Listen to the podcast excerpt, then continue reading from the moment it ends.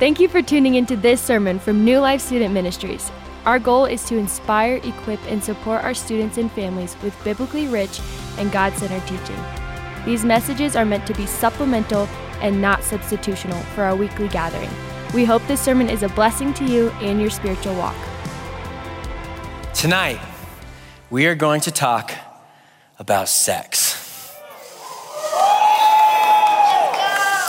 Oh, yes. If you are set, sitting next to your significant other right now, this might be a good time. To, I'm just kidding. Don't split up. That'll be weird.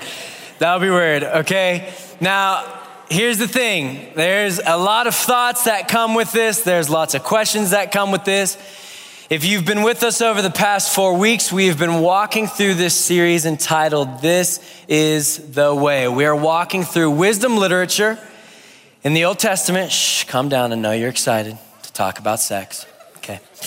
Um, and we've been talking about different areas and how God Himself informs different areas of our life. Week one, we talked about the fear of the Lord. Week two, we talked about cultivating meaningful friendships. Week three, we talked about the power of words. Last week, we talked about the stewarding of our finances.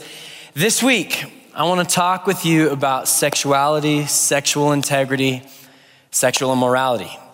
And I believe this is a huge topic that often is said we don't talk about enough in church. And I understand that. And I understand that it's also uh, quite an uncomfortable topic to talk about for a couple different reasons. But before we hop in, I want to clarify some expectations and I want to address some elephants in the room. Is that okay? Let me tell you what tonight is not. This is not a sex ed course. I'm not telling you where babies come from tonight. If you want to figure that out, we have the public school system here in Colorado. And if you went through a health class and you still don't know, I'm sorry that the public health system failed you. Option two would be you can go talk with your parents. If this is not a safe place to talk about with your parents, you can email vmendoza at newlifechurch.org. Any of your biological questions um, we would be happy to answer your questions on that email. But this is, this is what I do want to say. Um, we are living 50 to 60 years right now post the sexual revolution that took place in Western America in the 50s, 60s, and even headed into the 70s. And the, the, the, baseline understanding of that sexual revolution was that your sexuality is a means of self expression. It's a means of kind of telling the world who you are, establishing what you value, establishing your preferences. And it's generated so much conversation today that kind of uh, confuses, we're gonna say, this topic of what do we mean when we say sexuality, sexual integrity, sexual immorality. If you looked at the church of this conversation 50, 60 years ago, primarily when we talked about this topic, we were talking about sex between a man and a woman. We were talking about purity and abstaining from sex until you're married. But now, when we say these words today, the conversation's quite different, isn't it? If we're gonna talk about sexuality, the things that are gonna come to mind are homosexuality and bisexual and the LGBTQ community and gender identity and sexual orientation and sexual addiction and sexual abuse. There's a whole a whole kind of basin of topics that we can work from when we talk about this. And so I want to establish expectations tonight. I'm not here to give you a holistic theological view of all of those things tonight. We don't have time. However, I do think that some of the things we're going to unpack tonight speaks to all of these areas in some way, shape, or form. And what I really want to get after this evening is what does it mean to live as godly people with sexual integrity? What does it mean for us to look at our sexuality in a godly way? And I think as we look at the landscape of culture, we kind of have a paradigm by which all of humanity and the way we view sexuality falls into. And I think we lean one way, but I think the first way we might look at sexuality is that, the, that sexuality and the, the, the concept of sex, sexual integrity, is insignificant. It's not something that really matters. And the other end of this pendulum might be that we make sexuality or sexual integrity or sexual desire or sexual intimacy ultimate. And we make it such a big deal that it's something that's created to satisfy us. And I think there's a lie in both of these things. As we look at both, I would say that this is really where culture is landing. And I'll, I'll give my why in a second, but I want to address that if we're, we're looking at sex, sexuality, sexual integrity as something that's insignificant, we're severely mistaken. Because sex and our sexuality is a gift from God, and no gift from God is insignificant. Are you with me? So important to catch this. But the problem with making sexuality, sex, sexual desire, sexual intimacy ultimate is that we buy into the lie that we were made to be satisfied by this. And we weren't. It was made to be enjoyed. But hear me, there is a better way. There is a better way when it comes to our sexuality, our sexual integrity, sexual immorality. And so, this is the God statement that I want to place before you tonight and that I hope you can drive home God is better. God is better. You were made to be satisfied. I was made to be satisfied by one thing, and that's God Himself. That is the only gift of God's that is ultimate is Himself.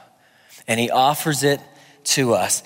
And I believe it's so important to set that as our premise and that as the stage when we enter into this conversation. Now, as I have been studying for this message, as I've read books on this message, as I have submitted myself to my own pastors, my own leaders, uh, leaders, theologians that I respect on this message, as I've listened to people who fall all over the spectrum on this message, uh, who are who are non-believers and homosexual and affirming, the LGBTQ community, transgender people, as I've listened to them on this topic, as I've listened to believers on this topic there are two things that I feel very pressed by the Lord in my own personal life when it comes to this topic to sexuality, sexual integrity, sexual immorality. It's two things that I desire to grow in.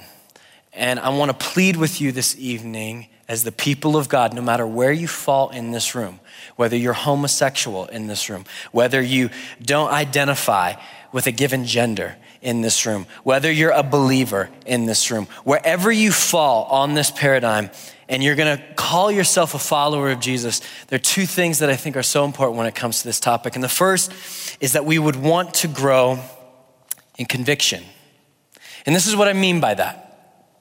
We want to be rooted, grounded, and anchored in our perspective on this topic with God's perspective. In other words, when it comes to this topic or any other topic, but this one specifically because it's such a hot topic in culture today, we would be far more concerned with what God thinks about this topic and far less concerned with what we think about this topic. Are you with me? This is why this is important because I'm going to go back to our logic at the beginning of this series. The beginning of wisdom is what? The fear of the Lord. And we talked about the fear of the Lord is seeing God rightly. And as we look at wisdom literature, the Proverbs, Ecclesiastes, Job, what this series has informed to us is that we do live in a moral universe. There is a right and there is a wrong. Now here's, here's something important to catch. I can be a non-believer and believe we live in a moral universe. Are you with me? I cannot believe in Jesus and believe that murdering somebody is terrible. And I can be a believer and believe that we live in a moral universe and believe that killing somebody or murdering somebody is something that's wrong. Are you with me? Here's the difference between the two. A non believer's perspective on what is right and what is wrong rests within their opinion and their mind. Are you with me? Somebody who's not going to see this as God's world is going to say, This is what I see as right and this is what I see as wrong. This is where the logic, live your own truth, comes from. Live and let live. Let's just do our thing. But that's impossible for the believer. It's sinful in my mind for me to go, this is the way I see the world, and that's the right way. The invitation of the gospel is for me to say, God, what's your perspective? What do you have to say about this? And the believer's morality is informed by what God says is life and what God says is death, not what we perceive that to be. Are you with me? Now, that's important to say because I'm not saying that you have to agree with me tonight. But if you're gonna call yourself a follower of Jesus, what that means is you are going to have to agree with what God has to say about these things. And I think it's important for us to go, okay, we all have limited perspectives. I'm well aware that there are different perspectives in this room. But if we're gonna call ourselves follower of Jesus, if I'm gonna call myself a follower of Jesus, then I want to be far more concerned with what God thinks about this area or any area. Why? Because as the prophet Isaiah says, his ways are not my ways, his thoughts are not my thoughts. They are, in fact, higher than my own. In other words, that is to say, God's thoughts are a greater standard of what absolute truth is and what right and wrong is as opposed to my own. Are you with me? It's important that we grow in conviction, but you got to catch this. The second thing that we must grow in when it comes to this topic, and it cannot be separated from conviction, is compassion. I don't want to just know what God thinks. I don't just want God's thoughts about this topic. I want God's heart about this topic. I want God's heart on this topic. And this is why I need to say this. Because more often than not, believers, including myself, fail when it comes to this. I'm well aware that there are people in this room who are carrying things, wrestling with things, identifying with things that I can't fully empathize with. I am well aware that there are people in this room that have same sex attraction and they don't know how to talk about it. And they don't know who to talk about it with. And there is a severe amount of fear that this is not a safe place for that to be talked about. I am well aware that there are people in this room who might wrestle with how you identify yourself as a male, a female, somewhere in between. And I think far too often we get so fixed on the conviction that we miss that Jesus' first invitation in the gospel is for us to love one another. And so, this is what I want to do. I want to know what God thinks about this topic. And I want to learn how to walk with people the way God would walk with people in this topic. And that's to say, I am not God. I am not God. And so I want to put before you if you are anywhere in those camps that I just addressed, if you're someone in this room who's wrestling with sexual addiction, pornography, fantasizing, you're in a sexual relationship already right now with somebody in high school, your boyfriend, your girlfriend, several different people, if you're somebody who's been sexually abused, if you're somebody who is straight, never had any form of sexual experience in your life, and you feel very strong in this area, the invitation for all of us this evening is to be transformed into the image of Jesus, including myself. We cannot separate these two conviction and compassion. What does God think? And what's his heart when it comes to walking with a broken humanity and our sexuality, our sexual integrity, and our sexual immorality. That being said, I want to provide to you this evening what I believe to be a biblical definition of sexual immorality. Because what I want to center on this evening is what does it mean to walk in sexual integrity? What does it mean to live in the way that God intends us to live? Now, this definition is going to inform you where I biblically stand on a lot of these issues. And you can draw conclusions and you might draw assumptions. My only request to you is if you're drawing assumptions that you are not sure of, come ask me and let's talk about it. Because that's the invitation of what the people of God do with one another. That being said, this is the definition I want to put before you tonight for sexual immorality any sexual activity emotional or physical, outside the covenantal relationship of marriage between one man and one woman. Are you with me? This is the reason why I chose this definition for sexual immorality. There are no cases in Scripture where sexual activity is referred to as holy and pleasing to the Lord outside of a covenantal relationship between one man and one woman in marriage. Are you with me?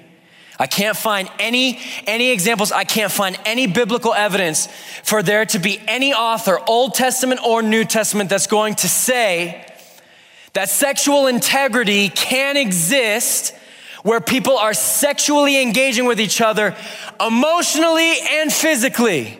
That's important to catch.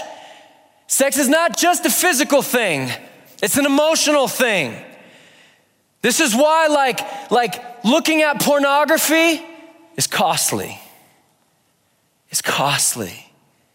Any sexual activity, physical or emotional, outside of what God gave for the covenant of marriage between a man and a woman.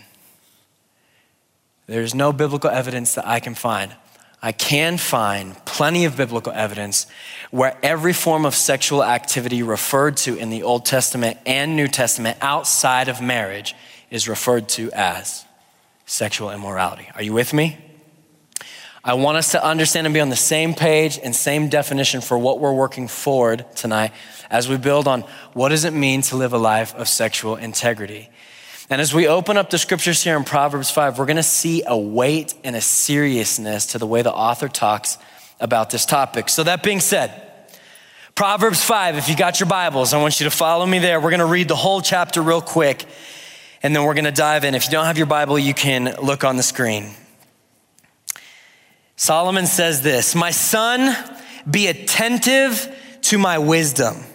Incline your ear to my understanding, that you may keep discretion and your lips may guard knowledge. For the lips of a forbidden woman drip honey, and her speech is smoother than oil, but in the end, she is bitter as wormwood sharp as a two edged sword. Her feet go down to death. Her steps follow the path to Sheol. She does not ponder the path of life.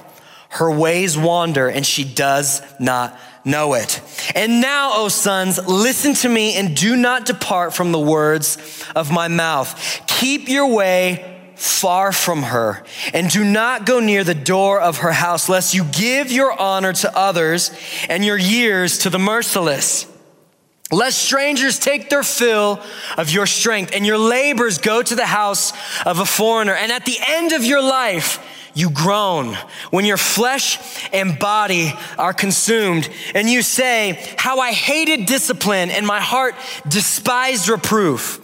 I did not listen to the voice of my teachers or incline my ear to my instructors. I am at the brink of utter ruin in the assembled congregation. Drink water from your own cistern, flowing water from your own well. Should your springs be scattered abroad? streams of water in the streets. Let them be for yourself alone and not for strangers with you. Let your fountain be blessed and rejoice in the wife of your youth, a lovely deer, a graceful doe. Let her breasts fill you at all times with delight. Be intoxicated always in her love. Why should you be intoxicated, my son, with a forbidden woman and embrace the bosom of an adulteress? For a man's ways are before the eyes of the Lord, and he ponders all his past. The iniquities of the wicked ensnare him, and he is held fast in the cords of sin. He dies for lack of discipline, and because of his great folly, he is led astray. Brothers and sisters, this is the word of the Lord to which all God's people said. Let's pray. Heavenly Father, we love you and we need you. We love you and we need you. We want your spirit to come and, and speak to us. Father, I pray that you would come and you would grant freedom. That where there has been shame and condemnation, tonight it would be met with grace and mercy. God, would you come? We want to fear you. We want to know you. We want to trust you. We want to be convicted. We want to grow in compassion. We need to know what you think.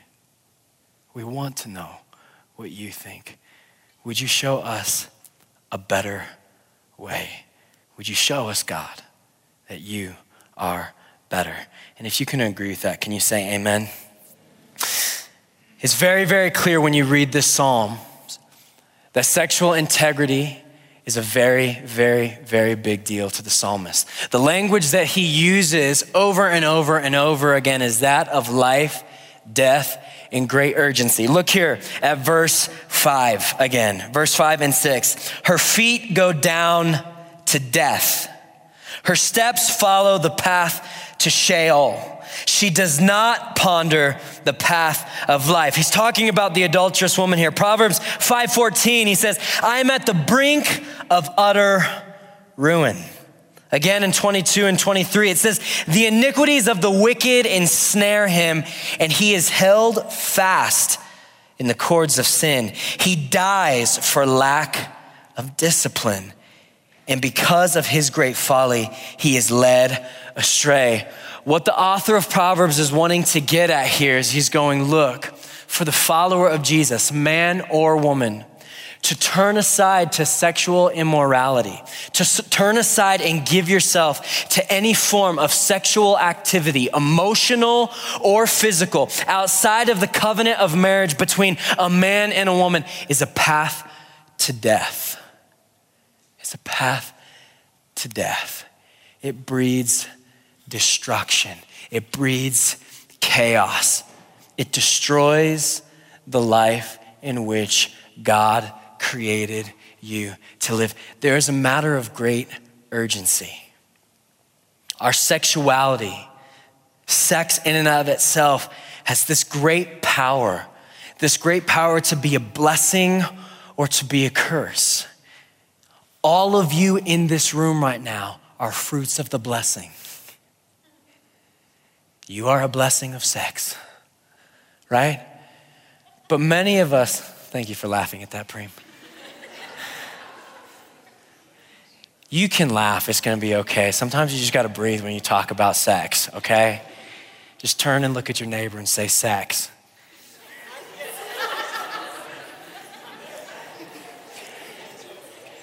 It's such an awkward word to say in church, but like, that's weird because it's such a good thing.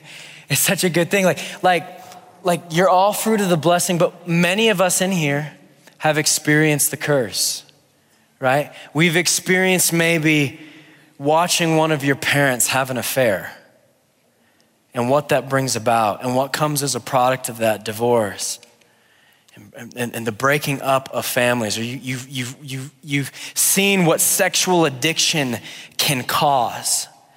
We have a whole industry globally, worldwide, that traffics young women and even young men and exposes and exploits their body for sexual activity. We know the power of this thing and that it drives the human will and the human desire to do a lot of things, and it can bring about blessing and it can bring about curse.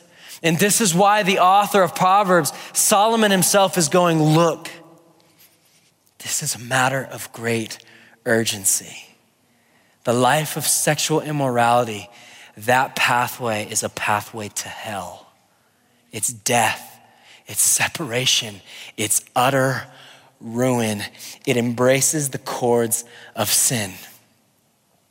And so I think a logical question for us to ask is why does our sexuality and sexual desire and sexual integrity matter so much to God?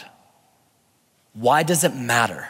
Like, like why is it such a big deal? And in my classic Tim Shepard way, I'm gonna give you three reasons why. Though there are so many more. Three reasons why I believe our sexuality, our sexual desire, and our sexual integrity matter so much to God. The first one's obvious, but really not that really. It's this is that we are made in the image of God. I need you to catch this because this is a big deal. And here's why this is a big deal because most of the time, when you're having the sex talk with mom and dad, or you're in health class at school, or some form of sexual conversation is coming up, especially in the church, is that sexual activity is equated to sin and brokenness. But that's not the first impression we get in the Bible. And if we are going to be bearers of God's image, it's so important that we get this right and with right priority. Let me show you. Genesis 1 26, talking about sex is so fun. Then God said, Let us, everyone say us.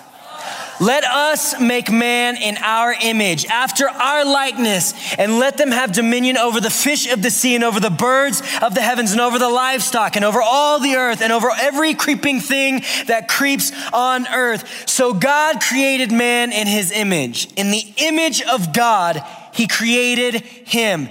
Male and female, he created them. And God blessed them, and God said to them, be fruitful and multiply and fill the earth and subdue it. Stop. Did you see what just took place in the last two lines? I have a news flash for you. Sex is not the enemy's idea, it's God's idea. And as a married man, I would like to say it's one of his better ideas.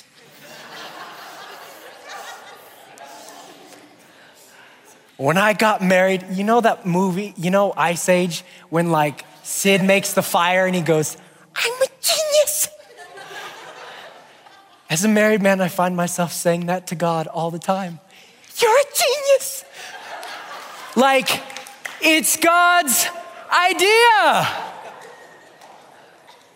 Look at your neighbor again and say, sex. Like, hear me. This is important to catch. It's important to catch.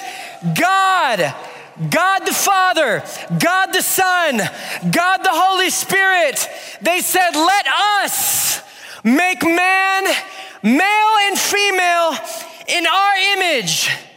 And we're gonna give them this gift, and this gift is gonna be primarily for two reasons. We're gonna give them this gift of sex as a married couple to do two things. One, to enjoy I promise you, when you get married, it's enjoyable. It's to be enjoyed. But two, did you catch? Can we go back to that slide? Genesis 1 26 and 28. Can we put that back up, Zach? He says, Look, and God blessed them, and God said to them, What? Be fruitful and multiply. So, so catch this. Look at the logic. God creates male and female in his image. And one of the first commands that he gives to man and woman is says, have sex and have babies. Why? Why? Because when that union takes place between a husband and a wife and a miracle of life comes out of it, what happens? More who bear the image of God fill the world. We are image bearers. Our sexuality isn't just something that it's like, oh, whoa. We're images of God. Like, like, like the, the two becoming one in marriage is a reflection of the three in one. Are you with me? Are you with me? Equal, equal, equal in value, equal in worth, but distinct in function distinct in function. We bear the image of God. And when man and woman, husband and wife, come together, that bears the image of God. And what comes as a product of that? Image of God. We are made in the image of God. This is why our sexuality matters to God, because He gave it to us for His image to be born in the world. You are all living proof that God is the creator of this world. You are all living proof that our God is sovereign over this world. You are all living proof that God has come to redeem this world. We bear the image of God. This is why our sexuality matters to be God, because it's in our sexuality that God uses in his sovereign providence to replicate that image through the world. Be fruitful and multiply.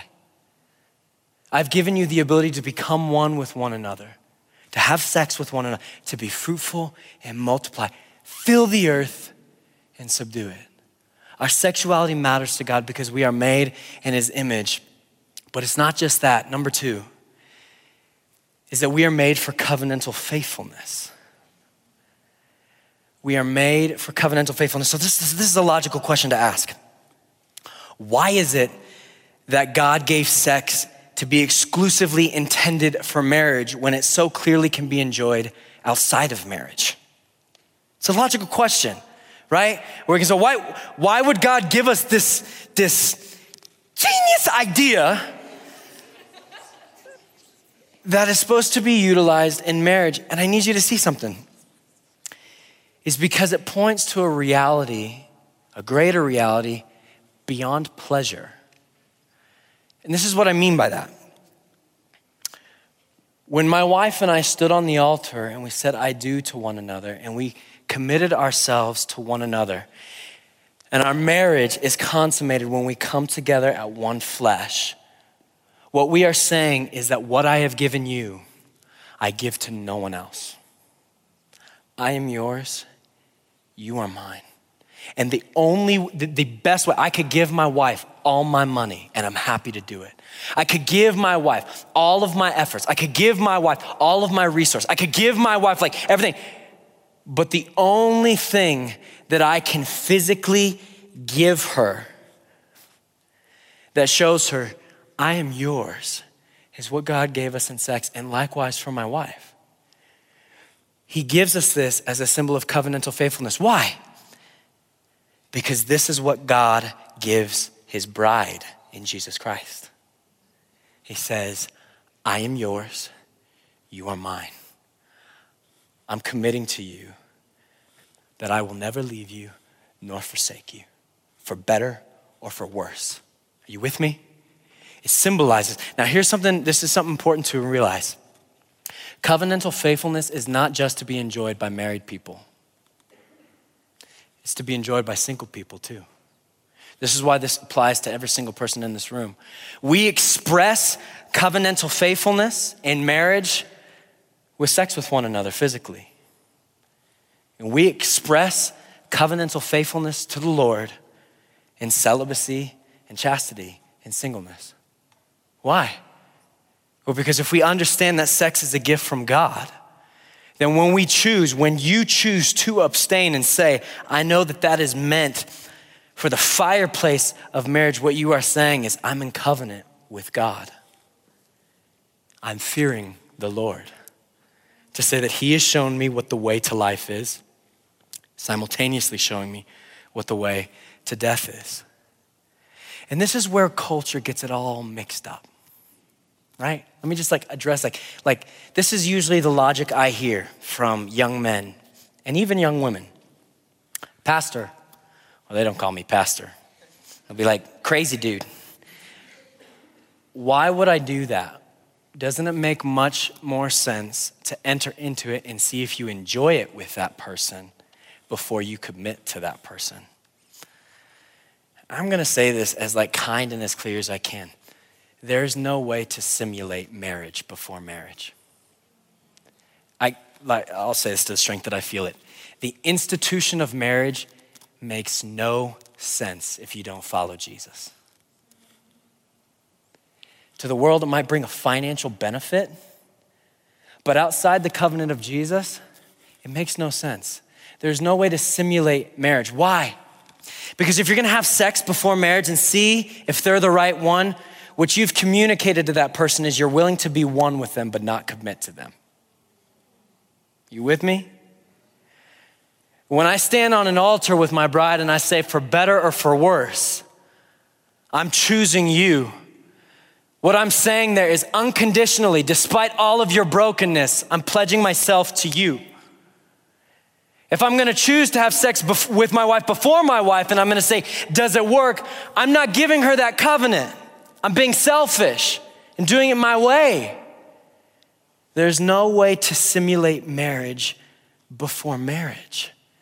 When you enter into marriage, this is why sex is meant for this unique gift. There's something about it that God does where He says, You're not just two becoming one spiritually, you're two becoming one physically. This is why He says in Genesis 2 24, For this reason, a man shall leave his father and his mother and be joined to his wife, and they shall become one flesh. The Apostle Paul echoes this message in Gen- or Ephesians 5, and it's going to say Ephesians 5, 31 through 21. It's 31 through 32. Mind, don't mind the error there. He says, Therefore, man shall leave his father and mother and hold fast to his wife, and the two shall become one flesh. And the mystery is profound. It's a mystery. It's not something that can be calculated. It's not something that can be quantified before you get married. It's a mystery, and I'm saying that it refers to Christ and the church. What he's saying here is this covenantal faithfulness thing that we find in marriage it points to a greater reality with Jesus Christ. Now, I'm, I'm going long, but it's sex night, so deal with it. I'm gonna, I'm gonna give you three practical points, okay? Because this is the question I get all the time, especially as a high school youth pastor. How do I find the right one? Like, what does a godly relationship look like? I know that you are all between the ages of like 14 and 18, 19. Your hormones are raging right now. You can laugh at that. That's okay. Like your hormones are raging right now. And so the question that I get all the time is like, what does it look like? What, what, what does a godly like form of relationship look like? I'm gonna give you three practical things, three filters for what it, what it looks like to find a healthy partner and discern a healthy partner. I'm gonna go through these really quick because we gotta keep moving. Can we put this up on the screen? I love this one. Do you find them attractive? this sounds really obvious, but we're gonna say it for what it's worth. If you're gonna marry someone, I pray to God you're attracted to him.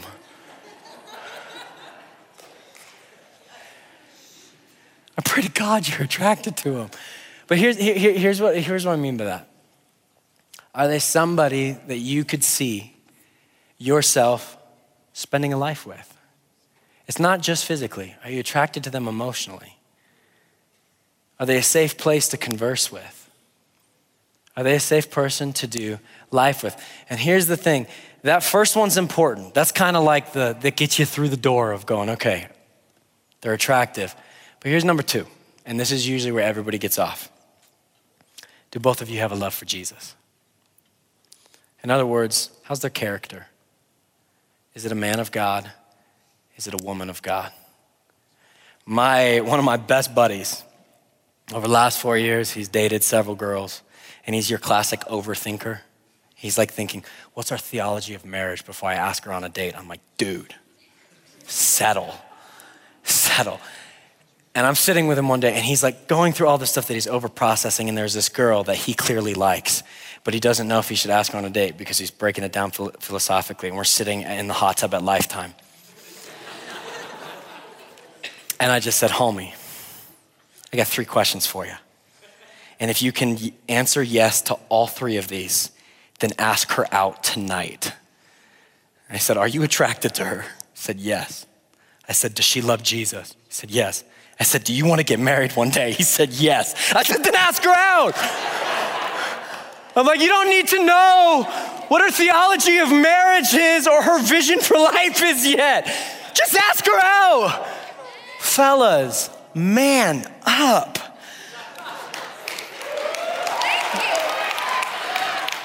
Like, man up. Man up, like, like, is she attractive? Does she love Jesus?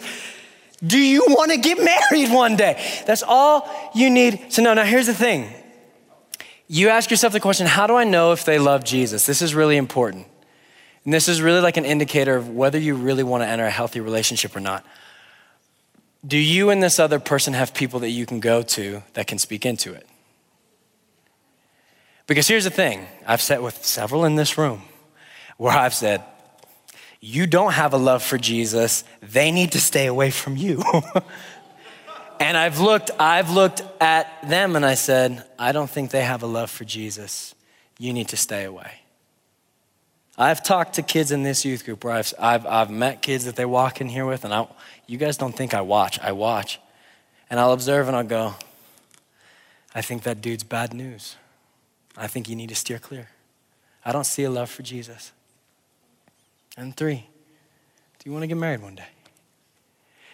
In other words, do both of you have a call that you're willing to submit to God and die to yourself with? If you can answer yes to those three questions, and usually, hear me, it takes time to answer them. Don't you walk out of here tonight and go, I could answer all three of those to my girlfriend or boyfriend who's 15 years old and works at Chick fil A. Like, no, those aren't logical questions. Then hear me. Take time. But this is a godly filter to go, okay, is this person healthy to walk with? Why does our sexuality matter to God? We got off track there. We're made in the image of God. We are made for covenantal faithfulness. And here's number three. I want to go ahead and invite Cassidy back up here right now. Number three is we are not our own. This one's huge, and I need you to pay attention with me. Oh, dear goodness, we are so late. But we're talking about sex, it's good. We are not our own. 1 Corinthians 6, can we put this on the screen? 18 through 20. The Apostle Paul, he says this flee from sexual immorality, free from any sexual activity, emotional or physical, that is not in the covenant of marriage between a man and a woman. Every other sin a person commits is outside the body, but the sexually immoral person sins against his own body. Or do you not know that your body is a temple of the Holy Spirit within you, whom you have from God? Look here, brothers and sisters. You are not your own. You were bought with a price. So glorify God in your body. This verse alone stands down the entire philosophy of the sexual rev- revolution. This idea of sexuality is your self expression. What do you want to do with your body? What do you identify as your body? How are you going to aim your sexual desires? It's your body. And Paul's looking at the church in Corinth and he's going, You are not your own. That body you have, it's not yours. It's not yours. It's God's. Therefore, honor God with your body. This here is the big difference. And I need you to notice it. This is what makes the life of the believer so different. Last week, we talked about stewardship and us taking what God has given us to glorify Himself. I'm talking about the body here. Your sexuality matters to God. Why? Because your body is not your own, it's God's. It's God's. And hear me, He created you for glory. He created you for beauty. He created you for Himself, not for yourself, not for another, for Himself. And if we could grasp this statement alone, then it helps us look at pornography it helps us look at our sexuality. It helps us look at our fantasies. It helps us look at our practices and have to go. I'm not my own. I was bought with a price. And that price was the broken body and the shed blood of Jesus Christ. Now, if you don't follow Jesus, I know that makes no sense to you, but if you're a follower of Jesus, then the gospel necessitates that we would take all that we have, our sexuality, our sexual preferences, the way we see ourselves, and what? Put it at the foot of the cross. I want to end tonight with talking about Jeremiah chapter 2. The rest of the band can go ahead and come on up. I know we're going late, but I'm talking about sex. Jeremiah 2, the prophet Jeremiah, he's writing from God's perspective to Israel. And I want you to listen to the language that he uses here at the beginning of chapter 2. Verse 2, it says this This is what the Lord says. This is God talking to Israel. He says, I remember the devotion of your youth.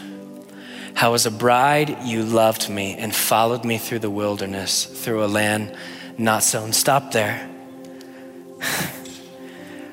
I'm gonna, st- I'm gonna speak to a specific group in here right now. For those who call themselves followers, followers of Jesus, and you are wrestling with sexual immorality right now. You're addicted to pornography. You're addicted to fantasizing. You're sexually active. You're engaging in sexual activity. And hear me the two things that the enemy has poured over your life is shame and guilt. And you just simply can't get free. You tried so hard. You try in your efforts so hard, and you can't get free and you've just submitted to the process. And you said, This is just who I am, this is what I'm going to do. And you have a time in your life where you can look back and remember you had a love for Jesus. But that love for Jesus has faded. This is what Jeremiah is saying to Israel, and he goes, I remember. I remember when you saw that one time and you tasted that I was good. I remember that time you were devoted to me. I remember that time that you refused to give yourself sexually to anything else. You were devoted to me. He remembers it. But then skip to verse 5. God saying to Israel, What fault did your ancestors find in me? That they strayed so far from me.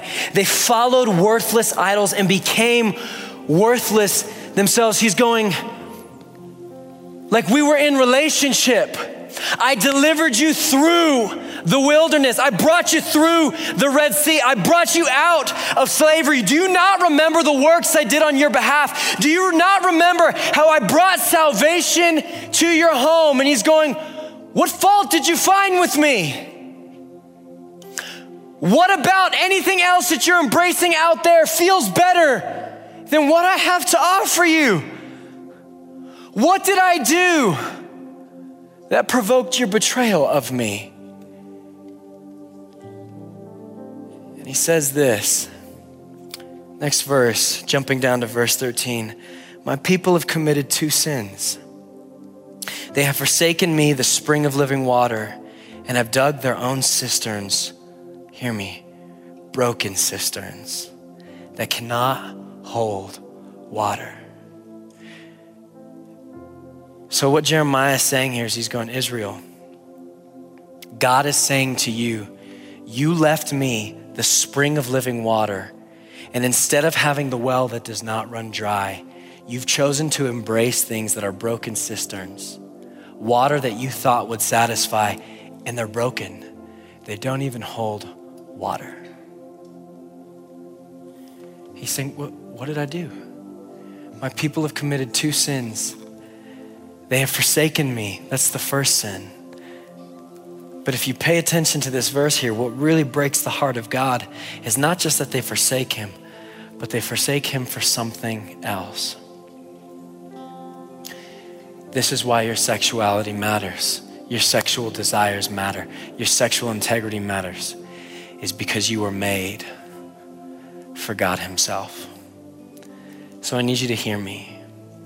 Can you bow your heads?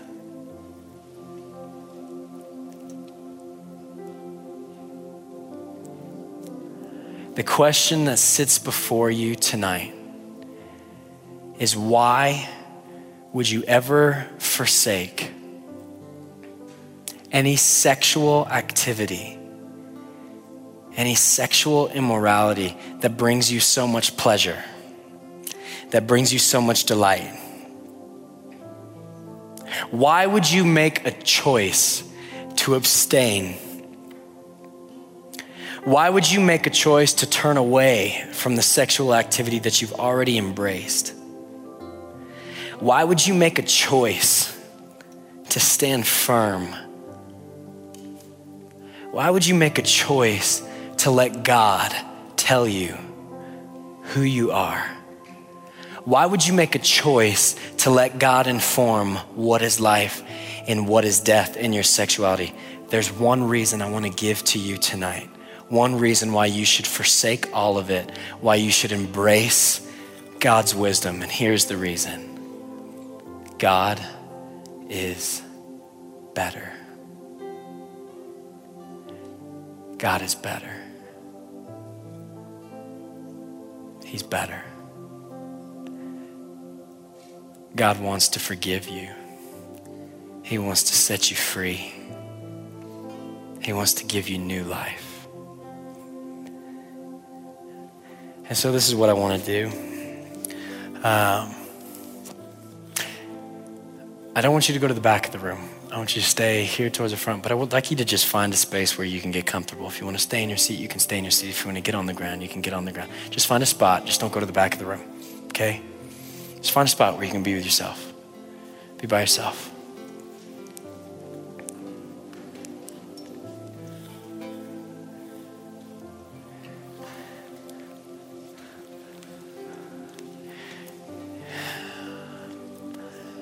And there, there are just a couple things that I think you should know as we just take a moment and respond to whatever God's doing right now.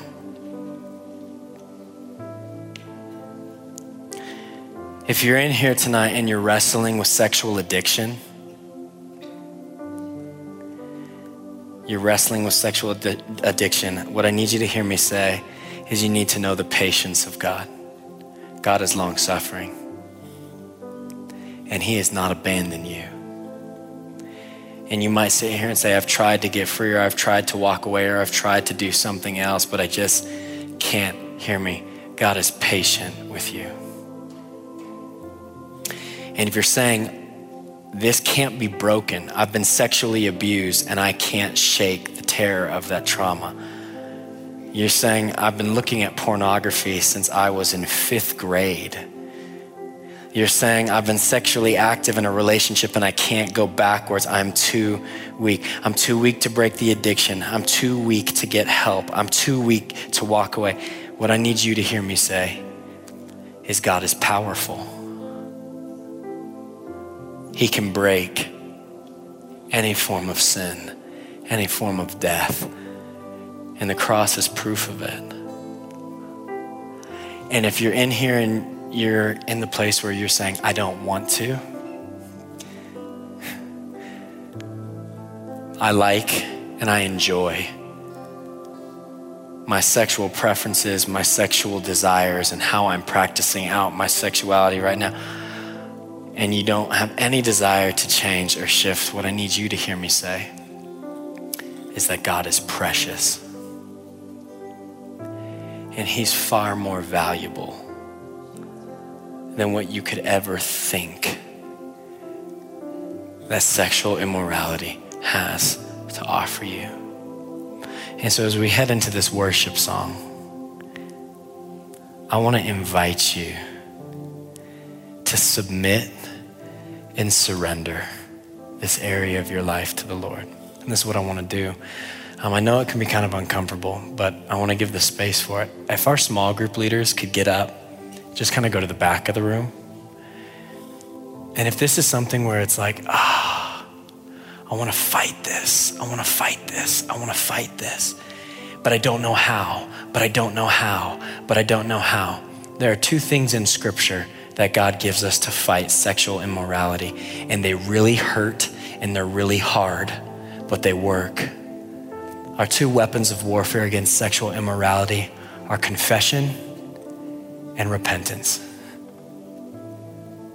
Confession and repentance, and I want to give you that space tonight.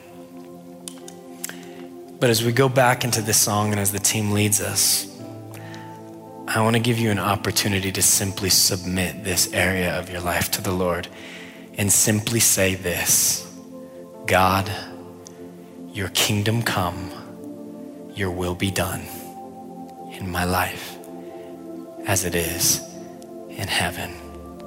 So if you want to get prayer, you can go back to prayer. If you want to respond in worship, you want to respond in worship. Let's lean into the presence of the Lord, brothers and sisters. Thanks again for listening to this message from New Life Student Ministries. If you want to keep up with what's happening with us, follow us on Instagram and Facebook at NL Student Ministries.